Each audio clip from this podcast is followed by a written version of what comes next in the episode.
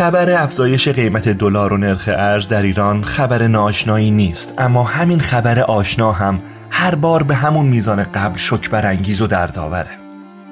نوسانات نرخ ارز روی انتظارات جامعه اثر می‌گذاره و تصمیم گیری رو برای تک تک افراد و بنگاه های اقتصادی سخت می‌کنه. به عبارتی افزایش نرخ ارز فقط یه خبر نیست بلکه موضوعیه که سالها زندگی همه ما ایرونی ها رو به صورت ملموس تحت تاثیر قرار داد. دست های این نوسانات شدید کی از روی گلوی اقتصاد ایران برداشته میشه و چرا اصلا مدت هاست این نوسانات گریبان اقتصاد ایران رو رها نمی‌کنه؟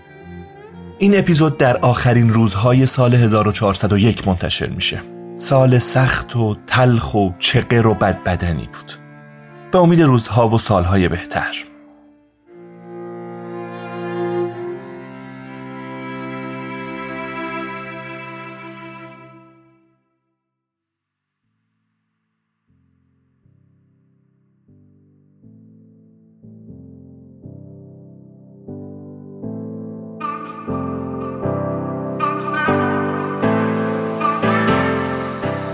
اسپانسر این قسمت سکه کارگزاری آگاهه گروه آگاه خدمات متنوعی رو برای علاقمندان به بازار سرمایه فراهم کرده که یکی از این خدمات سرمایه گذاری غیر مستقیم از طریق صندوق های سرمایه گذاریه صندوق ها به افراد این امکان رو میده که بدون صرف زمان زیاد یا داشتن دانش تخصصی از مزایای سرمایه گذاری در بازار بورس بهرهمند بشن.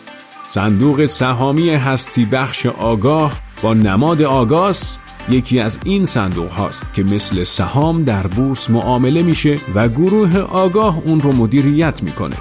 این صندوق از آغاز فعالیت خودش تونسته دارایی سرمایه گذاران رو بیش از چهل و شش برابر کنه و برای افرادی مناسبه که دید بلند مدتی به سرمایه گذاری دارن. صندوق آگاس از امکان نقد شوندگی بالایی برخورداره و یکی از صندوق های سهامی با بیشترین میزان دارایی تحت مدیریته. برای خرید این صندوق نماد آگاس رو در پنل معاملاتی خودتون جستجو کنید. همچنین برای کسب اطلاعات بیشتر در مورد صندوق آگاس روی لینکی که در کپشن هست کلیک کنید.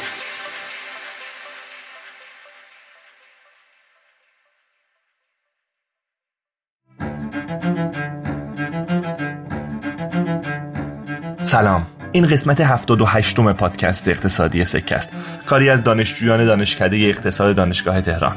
من مهدی ناجی هستم و مهمان ما در این قسمت مهدی دارابی دانش آموخته دانشکده اقتصاد دانشگاه تهران.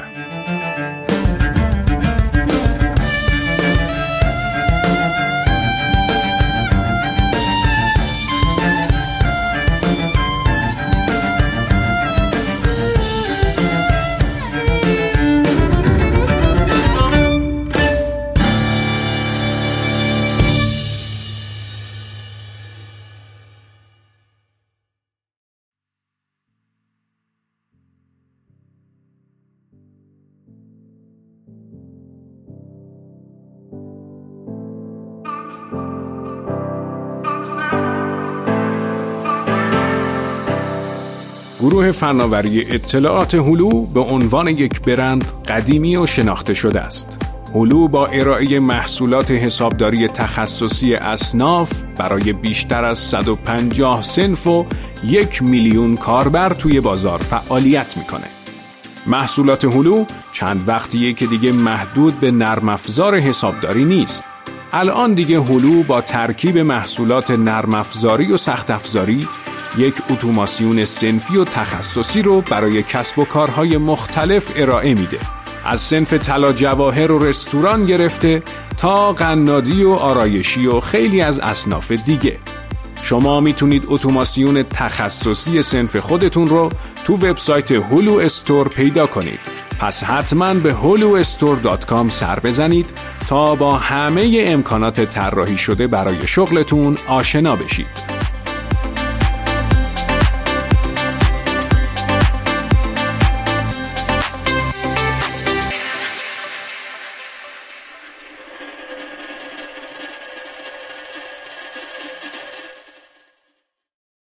مهدی جان ظاهرا باز دوباره فصل افزایش نرخ ارز شده و انگار هر از چنگاهی ما باید این قصه رو تجربه بکنیم که یک جهش میشه گفت ترسناک در نرخ ارز رو تجربه بکنیم. باز داستان چیه؟ دلیلش چیه که ما مرتبا این درگیری رو داریم این مشکل رو تجربه می‌کنیم و این مسئله ظاهرا قرار نیست هیچ موقع در اقتصاد ایران حل بشه؟ به نظرم برای اینکه یه توضیح ساده ای بتونیم داشته باشیم در مورد افزایش نرخ ارز و نوساناتش بهتره که بریم سراغ ناترازی موازنه پرداخت ها یعنی چی؟ موازنه پرداخت ها مجموع معاملات مبادلاتیه که شهروندان ایرانی با شهروندان خارجی توی یک بازه زمانی مشخصی انجام میدن. حالا دولت شهروندان منظور دولت ها هم هستن. وقتی ما خب یه شهروندی از ایران یک وارداتی رو انجام میده در واقع وارد مبادله با یک شهروند خارجی دیگه شده. این مبادله توی موازنه پرداخت ها لحاظ میشه. یا زمانی که یک فردی تو خارج از کشور یه خونه ای رو می‌خره یه شهروند ایرانی خونه ای رو می‌خره این مبادله بین یک ایرانی و خارجی هستش و توی موازنه پرداخت ها لحاظ میشه. موازنه پرداخت دو تا حساب مهم داره. یکی حساب جاری یکی حساب سرمایه. وارد حالا جزئیات حساب جاری نشیم. حساب جاری عمدهش مخصوصا توی ایران همون صادرات و وارداته. وقتی ما یه صادراتی رو انجام میدیم توی موازنه پرداخت به عنوان منابع ارزی با علامت مثبت لحاظش می‌کنیم. وقتی که وارداتی انجام میدیم باز هم توی حساب جاری ولی این بار تو بخش مصارف لحاظش می‌کنیم. تو بحث حساب سرمایه وقتی خب شهروندای خارجی میان دارایی ها و سرمایه های داخلی ما رو خرید می‌کنن ما به عنوان ورود سرمایه و منابع ارزی با علامت مثبت درجش می‌کنیم. به عنوان مثال یه خارجی وقتی بیاد تو بازار بورس تهران سهام بخره. ما اینو ورود سرمایه می‌دونیم. یا یک تاجر عراقی ریال می‌خره تا سال بعد واردات ریالی از ایران داشته باشه. همین که این ریال رو می‌خره ما بهش میگیم ورود سرمایه. از اون طرف خروج سرمایه رو ما با علامت منفی چون جز مصارف موازنه پرداخت لحاظ می‌کنیم. به عکس وقتی شهروند ایرانی تو مثلا خارج از کشور یه خونه ای رو می‌خره در واقع انگاری یه سرمایه خارجی رو خریداری داره می‌کنه و این رو ما به شکل مصارف ارزی و خروج سرمایه لحاظش می‌کنیم. یا حتی وقتی ما اسکناس رو داخل مرزهای خودمون خریداری می‌کنیم این هم جزء خروج سرمایه محسوب میشه چون نگهداری دارایی های خارجی رو داریم انجام میدیم. اینجا و یه نکته رو متذکر بشیم که اغلب فهم عموم اینه که خروج سرمایه صرفاً مربوط به خارج از اینی که یک شهروند ایرانی دارایی ها و سرمایه هاشو ببره خارج از کشور یا یه خونه خارج از کشور بخره.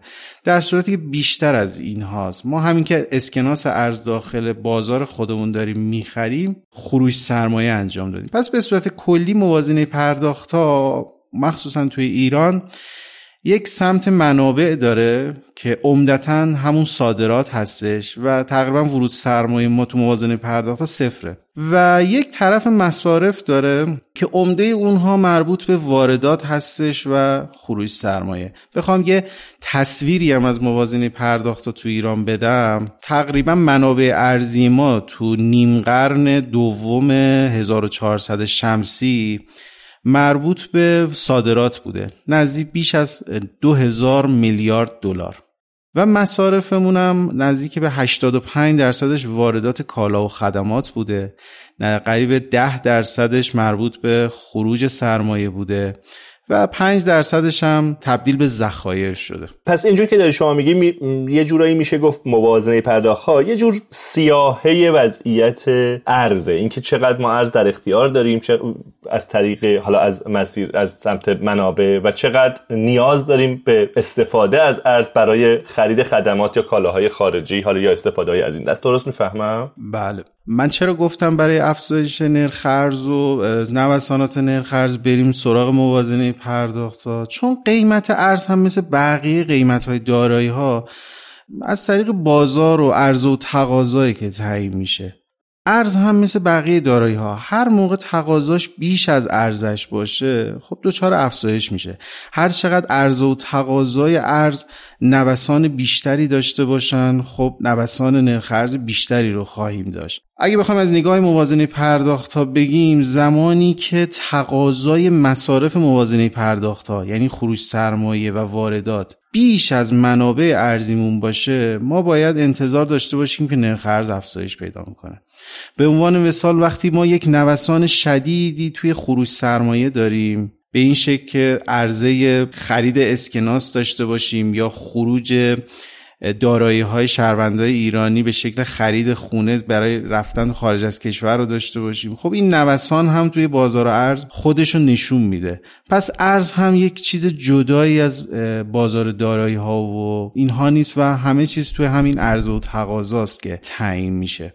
حالا مشخصا توی چند ماه اخیر چه اتفاقی در سمت تقاضا یا سمت عرضه ارز افتاده که ما شاهد این جهش دوباره قیمت ارز هستیم. اگه بخوایم با همون ترتیب حساب سرمایه و حساب جاری پیش بریم بعد از خب نارامی های اجتماعی که ما داشتیم و اینکه خب این افق رسیدن به توافق مجدد یه مقدار تاریک شد و ناامیدی بیشتر شد یک انتظارات افزایشی حاکم شد تو بازار ارز. از اون طرف یک انتظاری به وجود اومد که احتمال داره صادرات ما کمتر بشه. خب این باعث می‌شد که تو حساب جاری شاهد افزایش تقاضای واردات باشیم. یعنی وارد کننده می‌دونه که قرار نرخ ارز افزایش پیدا بکنه و سعی می‌کنه وارداتش رو به تعجیل بندازه. پس از بخش حساب سرمایه این تقاضای وارداتی که این فشار رو میاره. از اون طرف تو حساب جاری اون طرف حساب جاری اگه صادر کننده رو در نظر بگیریم صادر کننده هم خب متوجه این انتظارات افزایشی هست توی بازار و سعی می‌کنه تا میشه بازگشت ارزش و فروش ارزش تو بازار رو به تعویق بندازه. همه اینا باعث فشار روی حساب جاری میشه. اون طرف تو حساب سرمایه خب وقتی نااطمینانی های خارجی و داخلی افزایش پیدا می‌کنه و از اون طرف خب یک سری سیگنال ها گرفته میشه با توجه به یه چیزایی مثل شبیه محدودیت ایجاد کردن تو اینترنت. در واقع یک نااطمینانی ما تو فضای کسب و کار داریم ایجاد می‌کنیم تو فضای سرمایه گذار داریم ایجاد می‌کنیم. و سرمایه گذار هم متوجه این افزایش انتظاری نرخ ارز هست و تا میشه تقاضای نگهداری دارایی ها و سرمایه خارجیش رو افزایش پیدا می‌کنه و از اون طرف سعی می‌کنه تا می‌تونه دارایی های داخلی رو به خارجی تبدیل بکنه. حالا بماند که خود سیاست گذارم با یه سری سیاست ها مثل تثبیت فروش ارز صادر کنندگان عمده موجب شد بورس از رونق بیفته. و معدود یکی از معدود آلترناتیوهای نگهداری دارای خارجی و داشتن سکه و ارز که بورس بود رو از رونق بندازه. و این باعث شد که عملا تو دارایی های داخلی ما هیچ جایگزینی برای ارز و طلا برای هج کردن پولمون هج کردن دارایی های ریالیمون در مقابل تورم نداشته باشیم. همچنان منظور هم... از هج کردن منظور از هج کردن پوشش ریسکشونه دیگه حالا برای بله کسایی که بله. پوشش ریسک به که خب کسی دارایی ریالی داره 100 میلیون تومن پول داره و می‌بینه که این 100 میلیون تومنش احتمالا سال بعد ارزشش بشه 50 میلیون تومن و نیاز داره که این 100 میلیون تومانش رو تبدیل به یک دارایی بکنه که اون دارایی متناسب با نرخ ارز و تورم افزایش پیدا بکنه. ما هیچ دارایی عملا نداریم که مردم پناه ببرن به اون دارایی برای اینکه این ریسک رو این کاهش ارزش رو پوشش بدن. تنها جایی که این قابلیت رو داشت بورس بود که بورس هم به شدت با سیاست های دستوری تثبیت دستوری نرخ ارز صادر کنندگان و شرکت هایی که تو بورس هستن عملا این ریسک بالایی ایجاد کرده که سرمایه گذارا سخت می‌تونن برن سراغ بورس و بورس واقعا یک جای قابل اتکای این پوشش ریسک نیست. توی این توضیح اخیرت سرنخ این جهش ارزی اخیر رو در نارامی های چند ماه گذشته دیدی. اجازه بده اینجوری ازت بپرسم که اگر که نارامی های اخیر رو ما شاهدش نبودیم یا اتفاق نمی افتاد می‌تونیم بگیم واقعا ما جهش ارز نداشتیم؟ خب ما یه خیلی شنیدیم که تا عامل اصلی و ریشه اصلی کاهش ارزش پول ملیمون ناترازی های و رشد نقدینگی توی اقتصاده. این ناترازی همچنان به قوت خودشون باقیه. و این ناترازی ها توضیح میدی؟ لطفا. یه, یه مرور سریع روی ناترازی ها بکنیم. یعنی چی ناترازی ها ناترازی ها به زبون ساده تقاضای خرج کردن بیش از تولید. وقتی یه اقتصادی بیش از اونی که تولید داشته باشه دوست داره که مصرف کنه دوست داره که خرج بکنه. ما میگیم این اقتصاد دچار ناترازیه. مصادیقش چیه؟ وقتی خب بودجه دولت با کسری بسته میشه دولت یعنی که با این کسری بودجهش داره میگه که من بیش از اونی که منابع داشته باشم می‌خوام خرج کنم. وقتی صندوق بازنشستگی و ناترازی یعنی چی؟ یعنی که این صندوق بازنشستگی میگه من بیش از آنی که منابع و عواید داشته باشم می‌خوام حقوق بازنشستگی و هزینه ها رو پوشش بدم. یا اینکه ما وقتی قیمت دستوری و سقف قیمتی می‌ذاریم باعث مازاد تقاضا میشیم. داریم در واقع به جامعه میگیم که شما می‌تونید بیش از آنی که واقعا تولید وجود داره تقاضا بکنید. ما به همه اینها تو اقتصاد میگیم ناترازی. حالا این ناترازی ها یه جورایی توی رشد نقدینگی منعکس میشه. به این شکل که خب این ناترازی ها امکان بلفل شدن ندارند. تا زمانی که دسترسی به اعتبار و نقدینگی داشته باشن. این اعتبار و نقدینگی داره از طریق نظام بانکی و بانک مرکزی برای دولت تعمین میشه.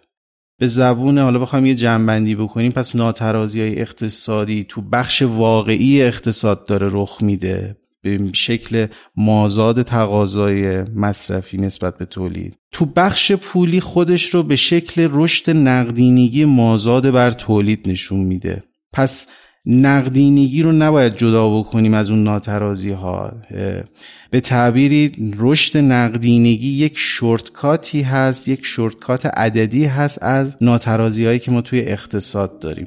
وقتی ما میگیم 27 درصد رشد نقدینگی داریم ولی 3 درصد تولید داریم یعنی نزدیک به 20 درصد ما مازاد تقاضای مصرف کردن داریم.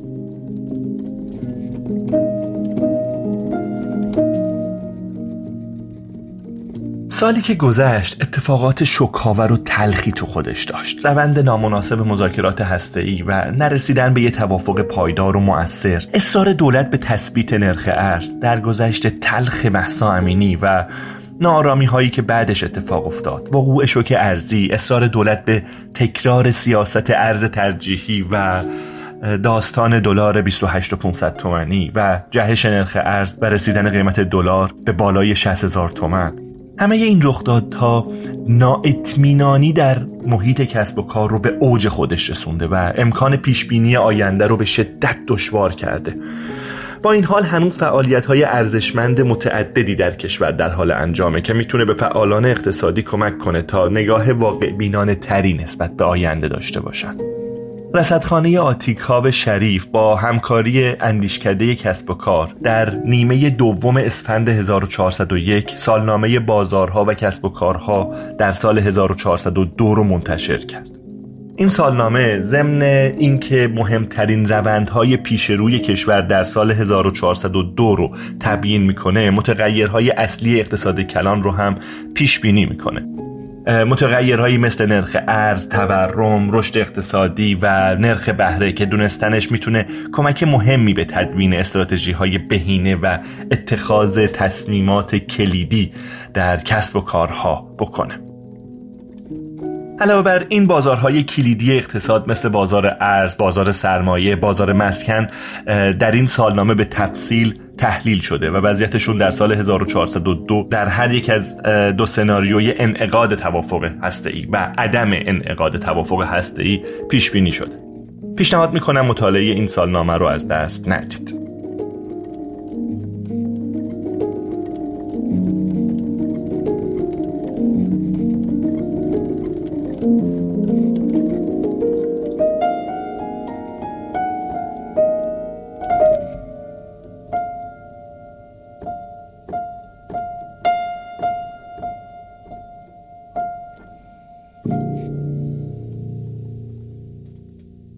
یعنی در واقع شما داری میگی که چه این آرامی های اخیر اتفاق میافتاد؟ چه نه ما این افزایش ناگزیر قیمت ارز رو داشتیم. نهایتا این نارامی ها احتمالا جلو انداخته اون جهش ناگزیر رو. درست می‌فهمم؟ این نکته شما درسته ولی باید یه چیز دیگه اضافه کنم. اول اینکه بله واقعا یه جورایی تریگر و ماشه اینکه ارز افزایش پیدا بکنه این نارامی ها بود. مثل تریگریه که ما سال 96 97 داشتیم. نرخ ارز باید افزایش پیدا می‌کرد. فقط تریگرش خبر تحریم ها بود. اما یه چیز دیگه یه نقش دیگه بیش از تریگر هم داشت این نارامی ها خب این نارامی ها همزمان شد با سیگنالی که ما از خارج از کشور داشتیم که مذاکرات دیگه از دستور کار خارج شده. خب این باعث شد که یک تقاضای خروش سرمایه هم اضافه بشه. پس این نارامی ها و شک های خارجی باعث شد که ما یک تقاضای خروج سرمایه رو داشته باشیم. خروج سرمایه هم چون بیشتر توی بازار دارایی ارز خودشون نشون میده خیلی شدت نوسانش و شدت واکنشش بالاست. کلا همیشه بازارهای دارایی شدت واکنششون نسبت به اتفاقات خیلی بیشتر از بازار کالاهاست. حساب جاری چون یک نسبتی با کالاها داره یه مقدار کنتر واکنش میده تا حساب سرمایه. یه سوال کلیشه ای هم که خیلی از ما معمولا پرسیده میشه رو اجازه بده همینجا تکلیفش رو روشن بکنیم. در واقع دو تا سوال کلیشه یکی این که قیمت واقعی ارز چنده؟ انگار که همه یه جورایی می‌دونیم که یا می‌دونن که قیمت قیمت واقعی نیست و یه قیمت واقعی هست که حالا یه اقتصاددان می‌تونه با مثلا چند رقم اشار دقت هم بهمون بگه که قیمت واقعی ارز در این لحظه چنده؟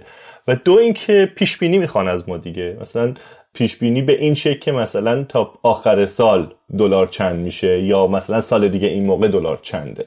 در مورد این دوتا سوال هم می‌تونی یه توضیحی بدی که همینجا تکلیفش رو روشن کنی؟ اولا اینکه یه چیز پذیرفته شده هست توی ادبیات مربوط به نرخ ارز که پیش بینی نرخ ارز توی کوتاه مدت یه کار غلط و اساسا نشدنی بله کارهایی مثل کارهای تکنیکالی که انجام میشه مثل بازار دارایی ها انجام میشه روی ارز. ولی اینکه بخوایم پیش بینی انجام بدیم و بگیم نرخ ارز الان آخر سال می‌خواد این باشه نه همچین چیزی وجود نداره.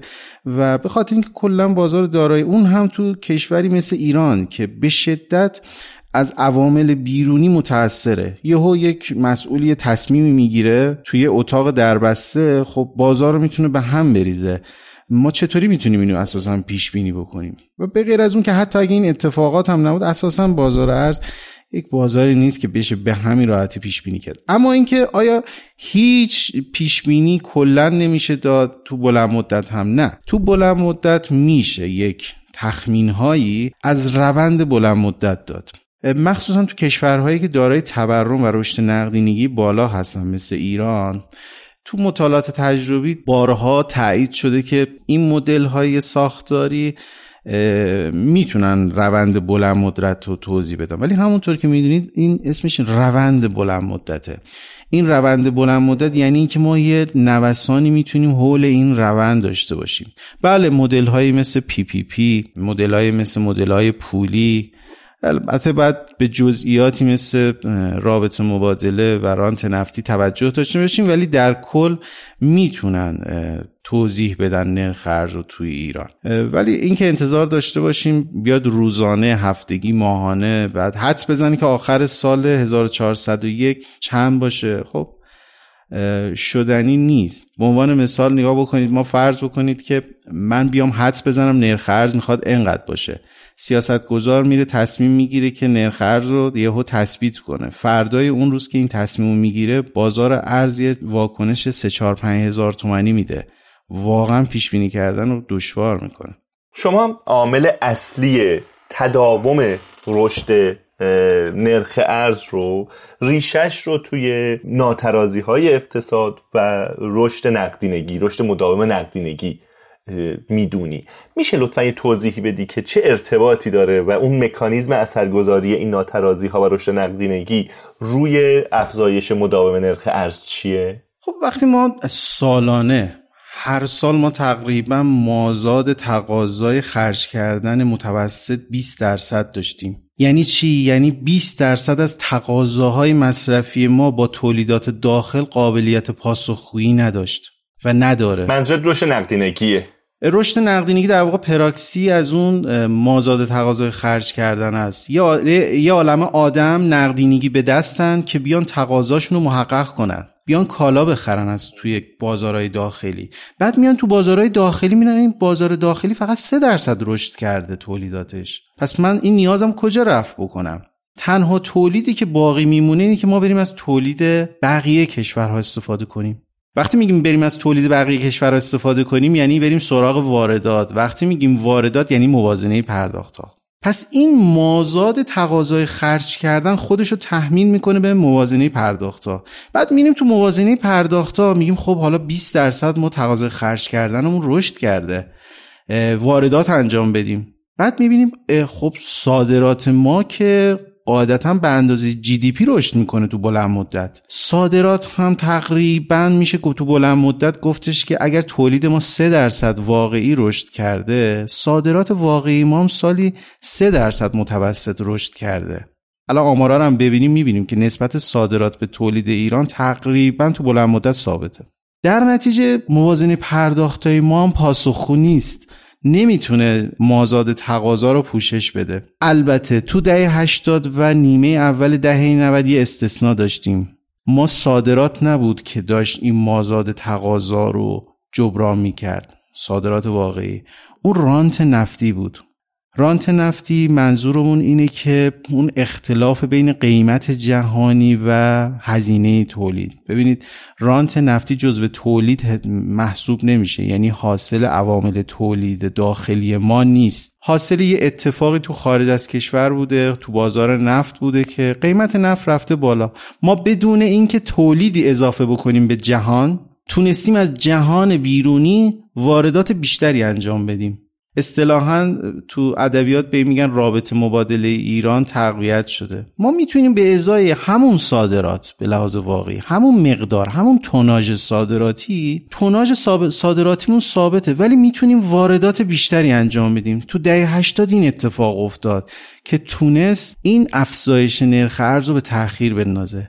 تو نیمه اول دهه 90 هم همین عامل بود که نرخ ارز رو افزایشش رو به تعویق مینداخت خب بدیهیه که وقتی ما رانت نفتیمون متوقف بشه یا بهتر بگم کاهش پیدا بکنه خب این ناترازی ها چیزی ندارن که باهاشون بتونیم اونو پاسخ بدیم. ناخداگاه و به ناگزیر تبدیل میشه به ناترازی موازنه پرداخت و از اون طرف افزایش نرخ ارز. این وضعیت توی کشورهای دیگه چطوره؟ آیا اونها هم یک روند رو به رشد دائمی روی نرخ ارزهاشون دارن البته می‌دونم این سوال واضحه که چون که نرخ ارز نسبت برابری دوتا ارزه حتما همه کشورها نمی‌تونن همچی چیزی رو تجربه بکنن در مورد همه نرخ چون که وقتی یک کشوری نرخ ارز مثلا نرخ ارزش نسبت به دلار افزایشیه. یعنی حتما باید یک ارز دیگه ای باشه که متناسب با این نرخ ارزش کاهشی باشه. ولی به طور کلی می‌خوام بهمون بگی که کشورهای دیگه آیا همچین تجربه ای دارن و آیا این تجربه تجربه شایعیه توی اقتصاد کشورهای دیگه یا کاملا نادره؟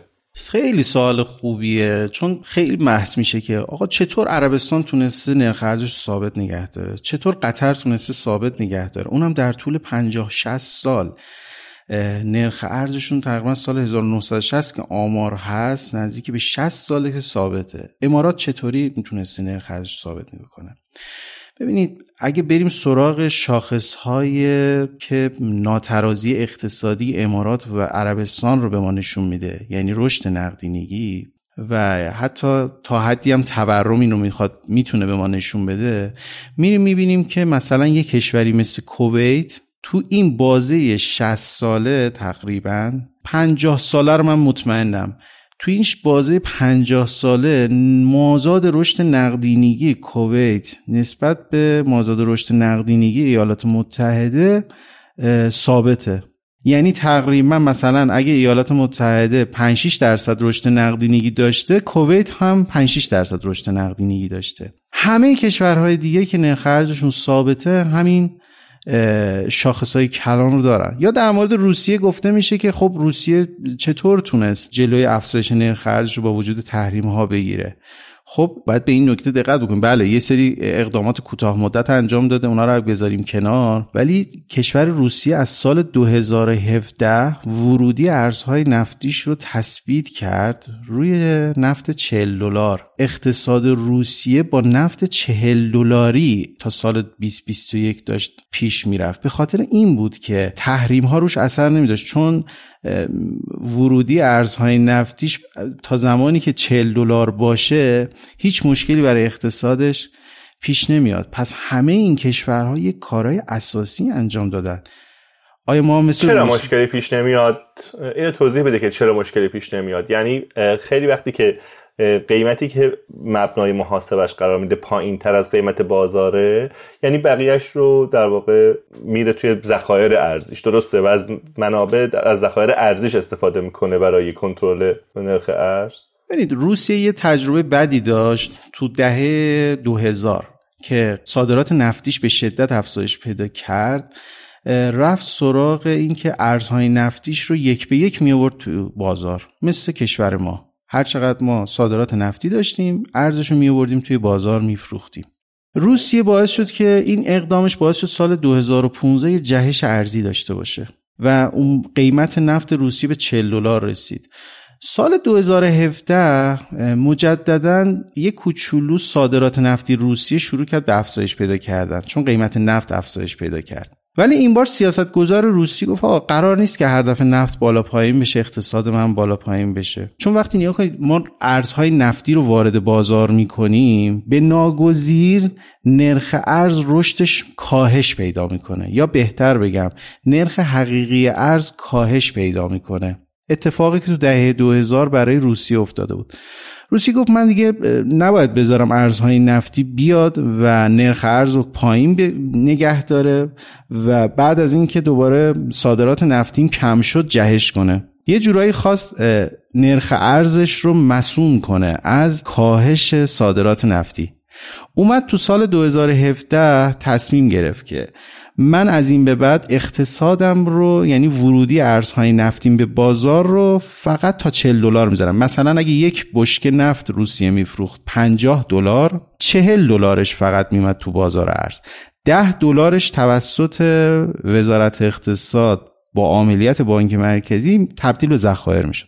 به خاطر اینکه روسیه از سال 2017 ذخایرش از 300 میلیارد تبدیل شد به 640 میلیارد دلار. پس روسیه عملا با چهل دلار نفت بودجه بودجهش رو در واقع با چهل دلار به ارزش سال 2017 بسته بود. آیا ما تو ایران این کار انجام دادیم؟ ما هر بار صادرات نفتیمون افزایش پیدا کرده ورودی ارزامون هم افزایش پیدا کرده و هر وقت هم کاهش پیدا کرده جهش داشتیم.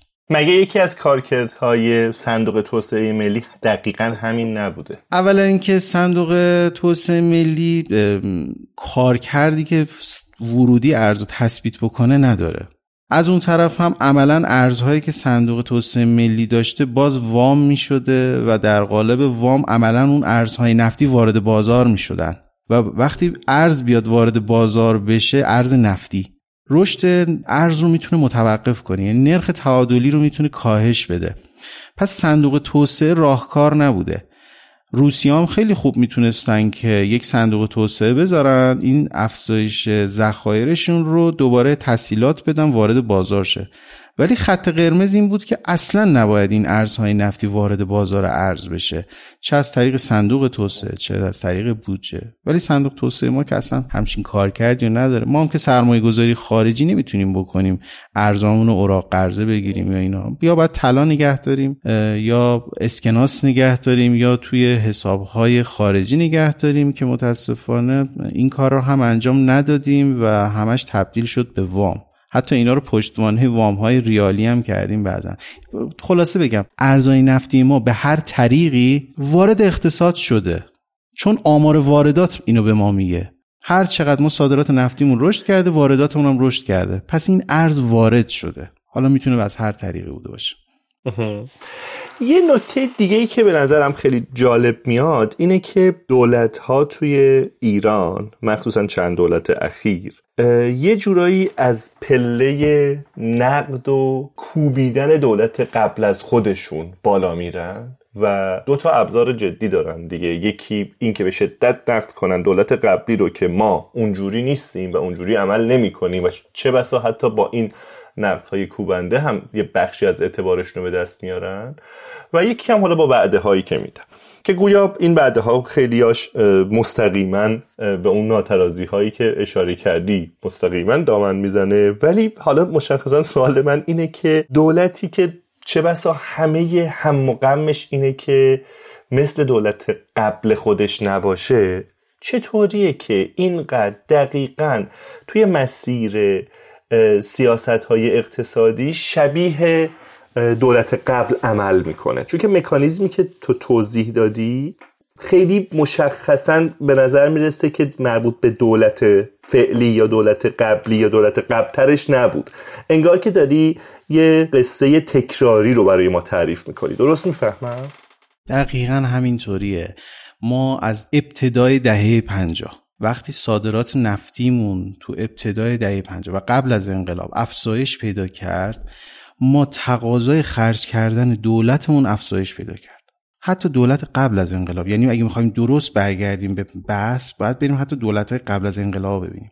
ما به واسطه صادرات نفتیمون که رشد پیدا کرد. جالب بدونید صادرات نفتی اون موقع به ارزش حال نزدیک بعضا 120 میلیارد دلار صادرات داشتیم ما. خب این باعث شد که تقاضای خرج کردن دولت قبل از انقلاب هم بره بالا. ولی بعد از اینکه صادرات نفتیمون کاهش پیدا کرد آیا تقاضای خرج کردن دولت هامون اومد پایین؟ نه همونطوری باقی موند. بعد از انقلاب هم همون تقاضاهای خرج کردن باقی موند هیچ. بلکه یک سری تقا... مازاد تقاضای خرج کردن های دیگه هم اضافه شد. یک سری بحران های دیگه هم اضافه شد. صندوق بازنشستگی هم اومد وسط. ناترازی انرژی هم اومد وسط.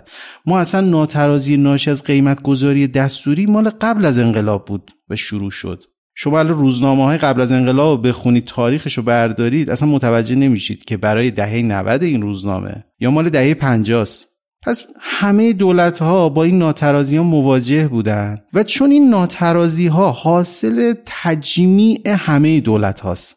این دولت ها بالاخره هر کسی بخواد این ناترازی ها رو رفع بکنه باید هزینه بقیه دولت ها رو هم به دوش بکشه. منطقیه و اقلاییه که هیچ دولتی اینو گردن نگیره و بگه منم این چند سال رو رد می‌کنم و میندازیم گردن دولت قبل و تا الان هم اگه دقت بکنید همه دولت ها توی استراتژی سیاست های ارزیشون ثابت قدم بودن. اون استراتژی چی بوده؟ تثبیت نرخ اسمی ارز. هر جا دولت ها صادرات نفتی داشتن این رو با عرضه ارز نفتی به دست آوردن. مثل دهه 80 مثل نیمه دوم سال 90 نیمه اول دهه 90 هر جا ما نفت نداشتیم صادرات نفتیمون کم شده. دستوری تثبیت کردیم. استراتژی ولی همون استراتژی تثبیته و اصلا این انتخاب رو مطمئن باشید اگر مثلا دولت نهم و دهم هم تو دهه 80 نبودن ولی تو دهه 70 و 60 بودن اونها هم نرخ دستوری میذاشتن. دولت نه و دهم چرا نرخ دستوری نذاشت؟ چون صادرات نفتی خوبی داشت. و اون صادرات نفتی مربوط به دولت نبود. یه اتفاق بیرونی بود. همچنان هم که همچنانه ادامه داره دولت ها فرقی نکردن. دوباره میرن سراغ تثبیت نرخ. شما نگاه بکنید ما از سال 99 به بعد یه مقدار صادرات نفتیمون افزایش پیدا کرد. از حدود 20 میلیارد دلار به 40 میلیارد دلار افزایش پیدا کرد. ما چیکار کردیم؟ نرخ ارز رو تو سامانهای رسمی تقریبا سعی کردیم تثبیت بکنیم با این افزایش صادرات نفتی. تا زمانی که این انگاره هست تا زمانی که این استراتژی هست نه در دولت بلکه در مجموعه حاکمیت. و شاید بهتر بگیم در مجموع جامعه همه ما یه استراتژی رو میپسندیم. اونم اینه که تثبیت کنیم. تا زمانی که این استراتژی حاکمه تا زمانی که این راهبرد حاکمه تو سیاست های ارزی ما. اصلا مهم نیست چه دولتی باشه. هر دولتی وجود داشته باشه دوباره سیاست ها یه مقدار صورتاشون متفاوت میشه. ولی جوهرشون یکیه و اون هم تثبیت نرخ اسمی ارزه.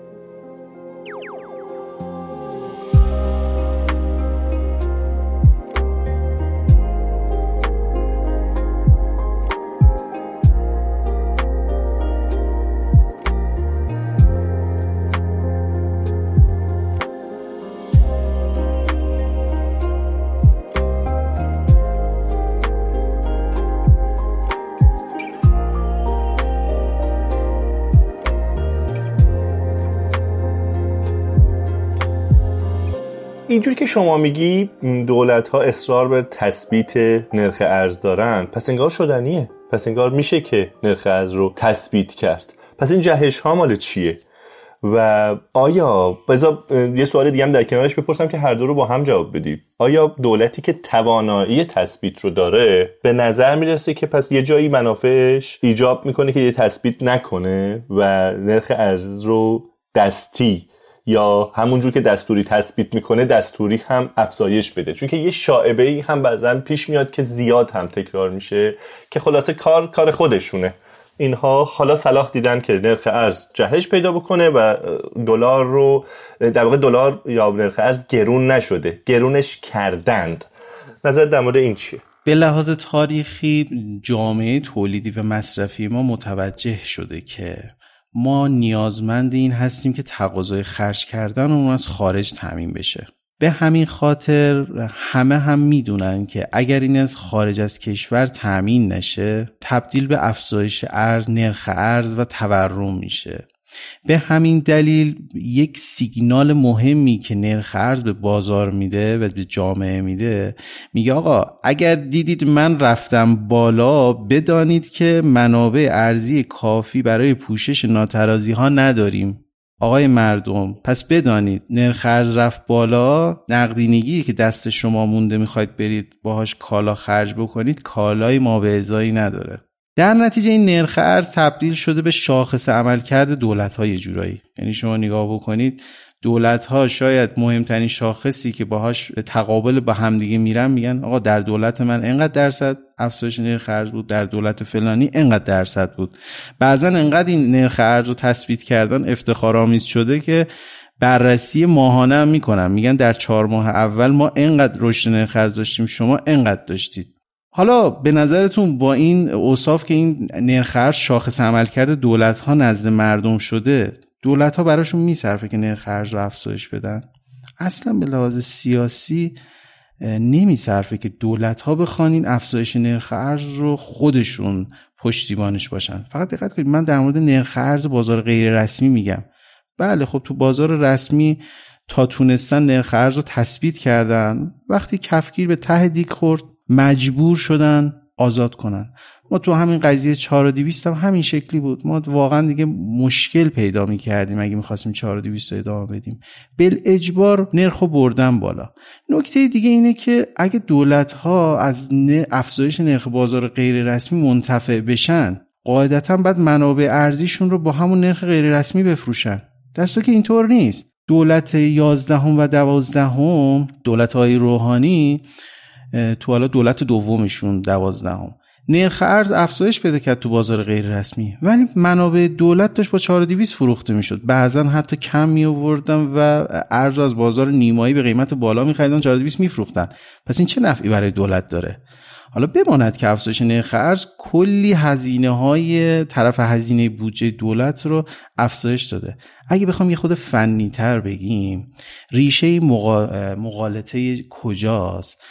ما وقتی نظام ارزی ثابت داشته باشیم مثل امارات مثل قطر اونجا مفهوم داره که بگیم دولت خودش داره نرخ ارز رو می‌بره بالا چون که دیگه کسری بودجهش رو نمی‌تونه پوشش بده درآمدش کفایت نمی‌کنه دولت امارات نرخ ارز رو برده بالا. اساسا در نظام ارزی شناور اصلا اینکه ما بگیم دولت داره تصمیم می‌گیره نرخ ارز چه اتفاقی بیفته اصلا محلی از اعراب نداره. این گزاره فقط توی سیستم نظام ارزی ثابته که می‌تونیم بهش اعتنا کنیم. تو بازار غیر رسمی ناترازیاست داره تصمیم می‌گیره خودش هم تحمیل می‌کنه. خب شما نظام ارزی فعلی در ایران رو پس شناور می‌دونی. میشه توضیحی بدی و مقایسه بکنی که تفاوت نظام ارزی شناور و نظام ارزی ثابت چیه؟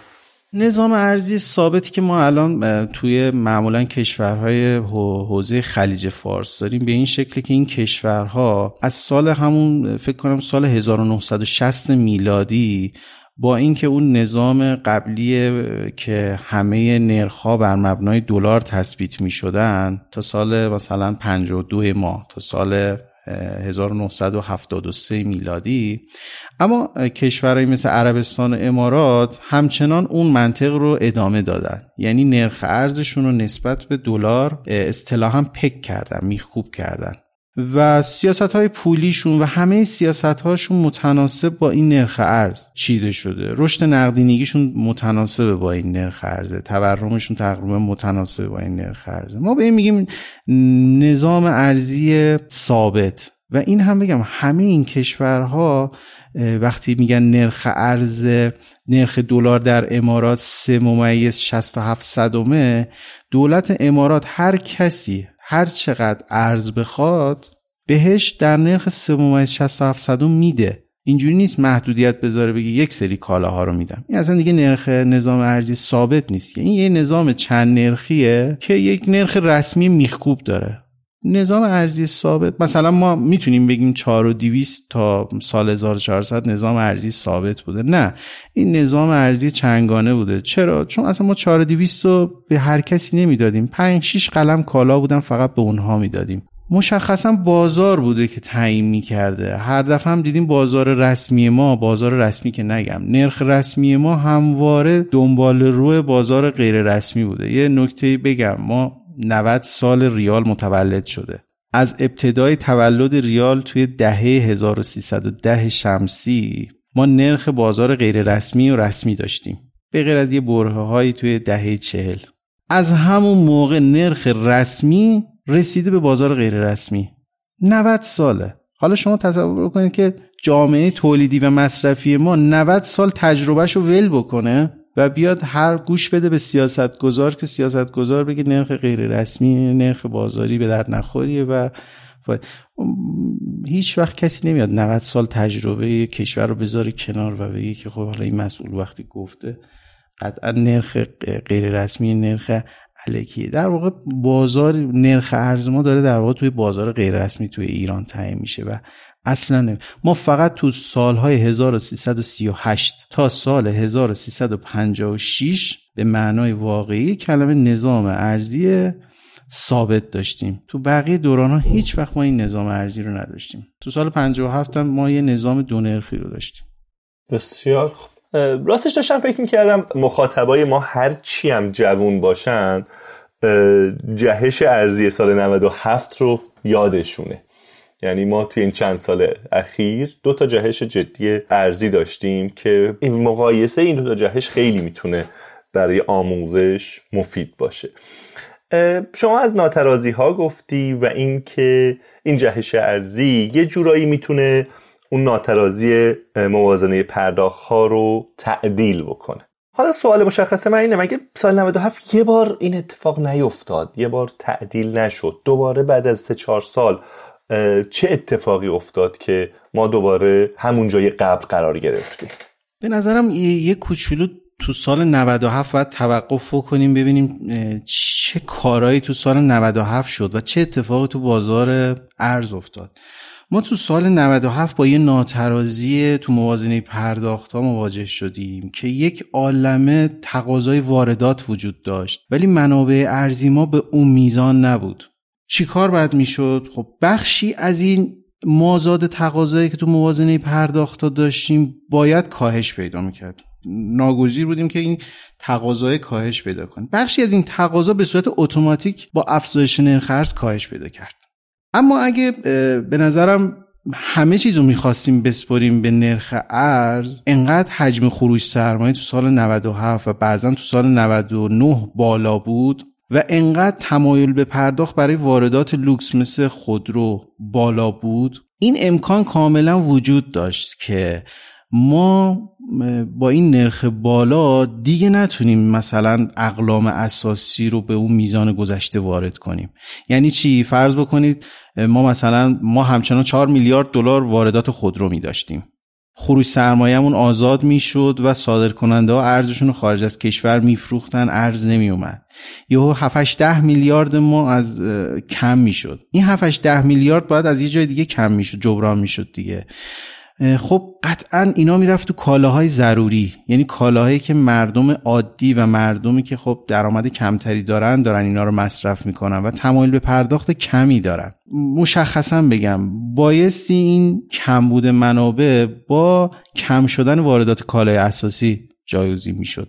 مثل ذرت مثل کنجاله.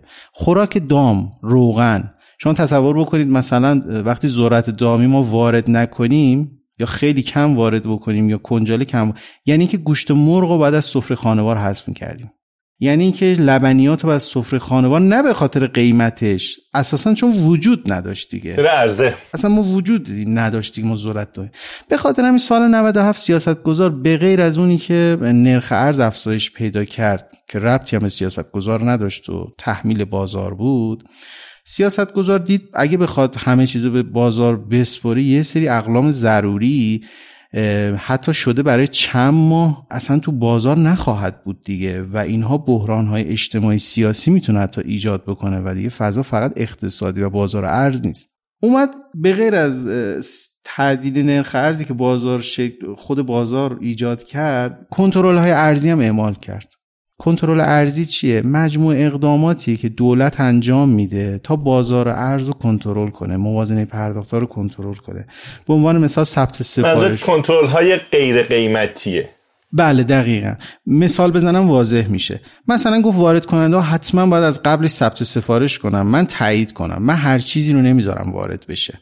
آقا بانک مرکزی باید با توجه به منابعش تخصیص ارز بده. یعنی یه جورایی ما مکانیزم تخصیص رو از بازار گرفتیم دادیم دست برنامه ریز مرکزی دادیم دست دولت. گفت آقا من نمی‌ذارم هر چیزی وارد کشور بشه بدون اینکه مطمئن باشم این ارزش از بازار غیر رسمی تامین نشده. حتما باید ارزش از بازار رسمی باشه. اگه این کارو نمی‌کرد باعث می‌شد که خب هر کسی بره تو بازار غیر رسمی ارزش بخره نرخ ارز تو بازار غیر رسمی رو ببره بالا و وارداتش رو انجام بده. کار مهم دیگه ای که انجام داد این بود که بازگشت ارز رو یا همون پیمان سپاری ارزی رو اجبار کرد. یعنی چی؟ یعنی صادر کننده پتروشیمی صادر کننده فولادی مدنی. اینم بگم نزدیک به 90 درصد منابع ارزی که ما داریم تقریبا همین منابع معدنی فولادی پتروشیمی و نفتی گفت همه ارزاتون رو باید برگردونید به کشور. مثل سیاستی که روسیه اتخاذ کرد بعد از جنگ و گفتش که همه ارزا باید برگرد اینم بگم اصطلاحا به این بستن حساب سرمایه هم میگن برگشت ارز. چون وقتی ارز خارج از کشور میمونه به معنای افزایش نگهداری دارایی خارجی دیگه یعنی افزایش خروج سرمایه. به خاطر اینه که اسمشو می‌زنم بستن حساب سرمایه. روسیه هم این اقدام رو انجام داد. فکر کنم تا الانم تا یه حدی این بستن حساب سرمایه. و جالب این که حتی IMF حتی IMF هم توصیه می‌کنه کشورهایی که دچار شکهای موازنه پرداخت ها میشن یعنی اینو گزارش IMF می‌تونن از حساب بستن حساب سرمایه استفاده بکنن و ضروریه حتی. اما به یه شرطی که ما حساب سرمایه رو میبندیم دیگه نگیریم بخوابیم تا دیگه همینجوری ادامه بدیم. نه باید یک سری اصلاحاتی توی اقتصاد انجام بدیم. بله یک اقدام موقت تا زمانی که اون مکانیزم ها و اون اثر شوک ها از بین بره و کم کم حساب سرمایهمون رو باز بکنیم اصطلاحا. این حساب سرمایه بستن این کنترل ارزی سبقه از سال 1310 داره تو ایران. که همه اینا بوده. بازگشت ارز منشأ ارز ثبت سفارش. اونجا دولت اومد تا سال 1338 هی وضعیت بازار بهتر شد شوکها کمتر شد و عملا دهه چهل کنترل ارزیشو به حداقل رسون خب پس از سال 97 ما این کنترل های ارزی رو علاوه بر تعدیل نرخ ارز داشتیم. به غیر از اون یه سیاست 4200 هم که همه باش دیگه فکر کنم انقدی ازش نگذشته. آشنا بودیم که یک سری کالاها رو ما 4200 دادیم. اول گفتیم همه رو میدیم. بعد تیر ماه متوجه شدیم که آقا یه سری صادر کننده حاضر نیستن 4200 بفروشن. گفتیم شما صادر کننده خرد آزاد بفروشید. دوباره مرداد ماه 97 شد. دید پتروشیمیا ارزشون نمیارن. چند برابر ارز ما تقاضای 4200 پشت سامانه هاست. این باعث شد که 15 مرداد 97 تصمیم بگیرن که آقا ما فقط به 25 قلم کال اساسی 4200 میدیم. ما بقی باید برن تو بازار ثانویه. بازار ثانوی هم آزاده. حالا بماند که اون بازار ثانوی یا همون بازار نیمام عملا با سقف قیمتی داشت. همه پتروشیمیا همه غیر بانک مرکزی رو برن تو اون سامانه ارزشون رو بفروشن. تا رسیدیم به سال 1400 ما 4200 رو فقط به پنج قلم کالای اساسی می‌دادیم. نهاده های دامی و مربوط به غذای مردم بود و دارو و تجهیزات. سال 1401 حذفش کردیم. اما دوباره با اتفاقاتی که توی این شیش ماه دوم سال افتاد باز دیدیم که اولا فاصله نرخ تو بازار رسمی یا همون سامانه های رسمی به شدت فاصله گرفت با بازار غیر رسمی و با تغییر رئیس کل بانک مرکزی یه ارز 28500 گذاشته شد. باز هم مشابه با 4200 گفتن آقا این همه کالاها رو 28500 میدیم. به غیر از اون صادر کننده های خورد که 5 6 درصدن. اونا برن آزاد بفروشن.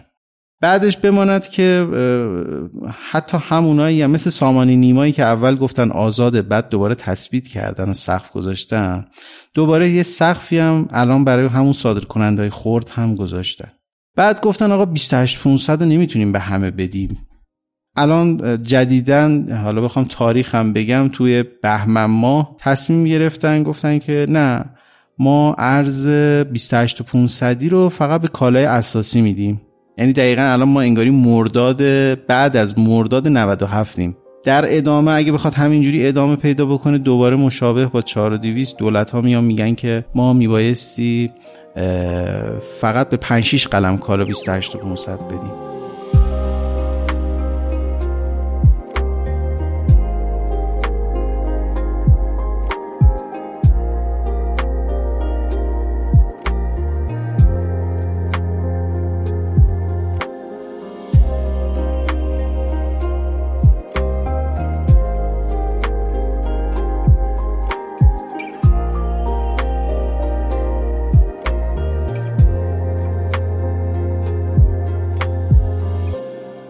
اینجا به نظرم دو تا اتفاق آزاردهنده ببخشید. اینجا دو تا اتفاق آزاردهنده میفته. یعنی یکی اینکه حافظه تاریخی سیاست گذار اینقدر کوتاه شده که چند سال پیش رو ظاهرا یادش نمیاد. اینجور که دارم می‌فهمم دقیقا داره همون در واقع راه رفته رو تکرار می‌کنه. یکی این دو اینکه گویی متوجه نیست که این تشتت آرا و این عوض کردن حرف ها و این پایین و بالا رفتن ها خودش به اون عامل اصلی جهش نرخ ارز که نااطمینانی ها بود دامن می‌زنه. چون که وقتی که سیاستگزار اینقدر یه وعده ای میده و تصمیمی می‌گیره و نمی‌تونه اون رو نگه داره ولی نمی‌تونه اون رو اعمال بکنه این سیگنالی که به اقتصاد مخابره می‌کنه و طرف های اقتصادی مخابره می‌کنه یه نااطمینانی بیشتره و یه ریسک بالاتره. و این باز خودش می‌تونه اینو تشدید بکنه درسته؟ دقیقا همینطوره. ببینید سیاست های ارزی که دولت اعمال کرده رو شما به چند دسته بکنیم. ببینیم آیا موازنه پرداخت ها رو ناترازتر کرده یا ترازتر. اولا که وقتی ارز 28500 رو گذاشت یعنی مازاد تقاضای واردات ایجاد کرد.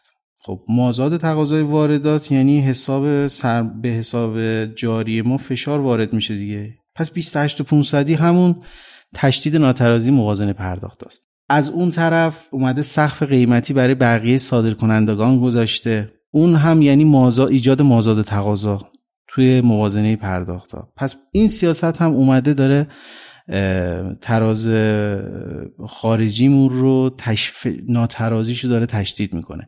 یا اینکه انواع اقسام تصمیمات داره گرفته میشه. ما تو یک هفته شاهد بودیم که سه تا مسئول رد اول دولت یک بار یکیشون اومد گفت یک سال یک بار یکی اومد گفت دو سال 28 و 500 میدیم.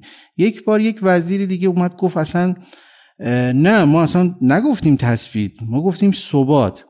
یا مثلا ارز سهمیه‌ای که به هر کارت ملی ارزی رو می‌دادن یک بار نرخ ارز رو چسبوندن به بازار یک بار اصلا حذفش کردن. دوباره چهار پنج روز بعدش دوباره گفتن برمیگرده. خب این یعنی چی؟ این به بازار داره سیگنال میده که آقا این دولت هیچ برنامه مشخصی نداره.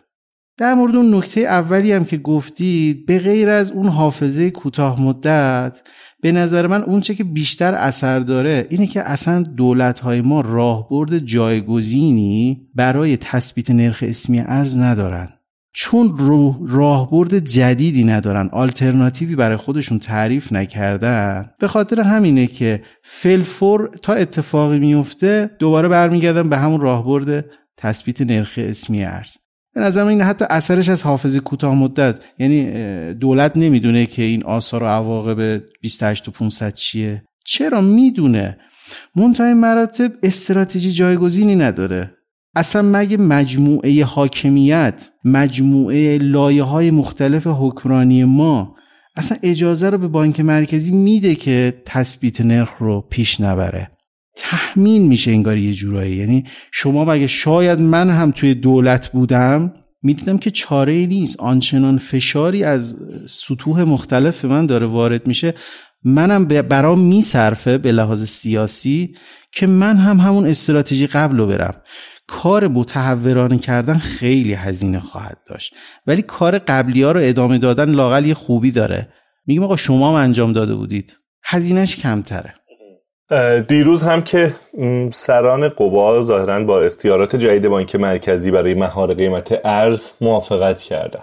در مورد این هم اگر نظری داری بهمون بگو. باز هم اینجا میشه گفتش که آیا وقتی میگیم همه اختیارات رو به بانک مرکزی میدیم بانک مرکزی باز جرأت می‌کنه که نرخ ارز رو افزایش بده؟ اصلا استراتژی تثبیت نرخ ارز عوض بکنه. آیا گفتمان بانک مرکزی توی صدا سیما وقتی میاد همچنان اینه که بگه بازار غیر واقعیه؟ ما تثبیت می‌کنیم باز قول بده. وقتی راهبرد همون راهبرد باشه چه بانک مرکزی با اختیارات چه بانک مرکزی بدون اختیارات چه بانک مرکزی مستقل چه بانک مرکزی غیر مستقل. خیلی موقع میگه بانک مرکزی ما که مستقل بود راهبردش رو عوض می‌کرد. من میگم از دولت که مستقلتر دیگه داریم دولت که یه قوه مستقله. دولت ها هم همچین کاری رو نتونستن انجام بدن. اینقدر فشار سنگینی وجود داره. و شما الان فکر کنید که مثلا بانک مرکزی مستقلی ما داشته باشیم آیا میاد تو معرض عموم و بگه مردم یک واقعیتی هست؟ ما ناترازی داریم. یه رئیس کل باید اینو بیاد بگه دیگه. بگه ناترازی ها به عهده من نیست. به عهده دولتیه که انتخاب کردید و مجلسیه که انتخاب کردید. به عهده من نیست. من فقط می‌تونم نوسانات حول روند رو برای شما حداقل بکنم. نرخ ارز 20 30 درصد سالانه رشد می‌کنه. این به عهده من نیست. من با این کاری نمی‌تونم بکنم. من فقط می‌تونم نوسانش رو کم بکنم اسموسش بکنم. به نظرتون واقعا رئیس کل بانک مرکزی همه اختیارات دنیا مش بدن؟ الان تو میاد همچین حرفی رو بزنه. اصلا این حرف رو نمی‌زنه. و تا زمانی که این انگاره و این واقعیت پذیرفته نشه هیچ فایده ای نداره.